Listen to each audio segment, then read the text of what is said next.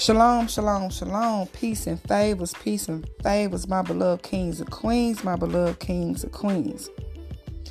Our Father says, it is what it is.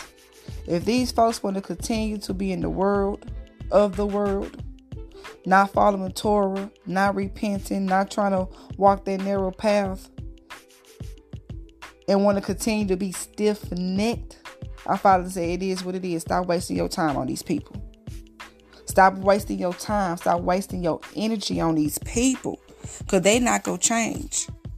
So you wasting your time. Our Father led me to Revelation 22 and 11 through 12.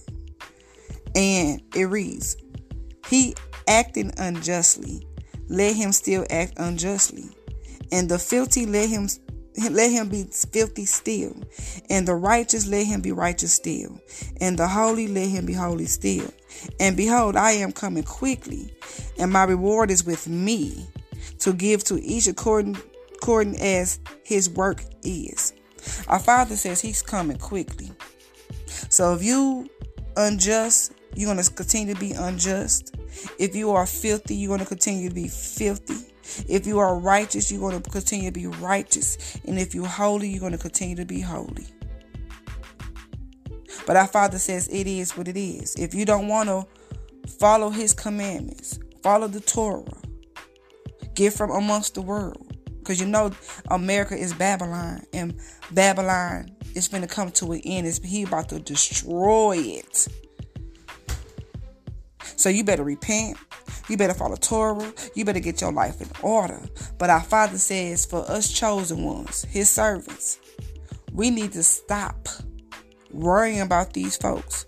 We need to stop convincing these folks it is what it is. Move on to the next.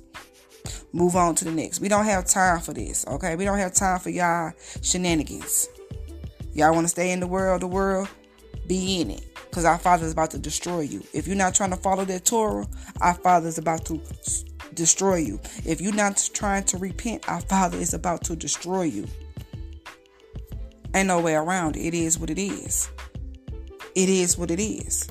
And He's coming quickly, like a thief in the night. You might go out to that club that one day, turn around, get out that club door, everything is destroyed. Our Father just touched down.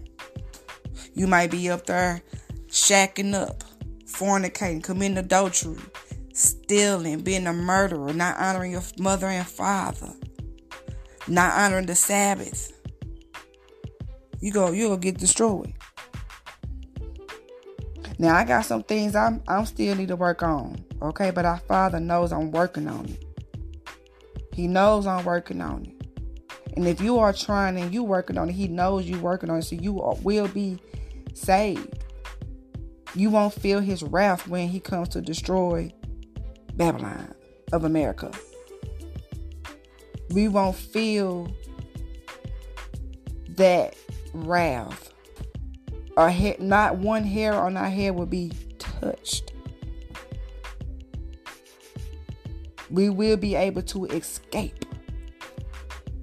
But if you not, destruction is coming your way. He's coming quickly.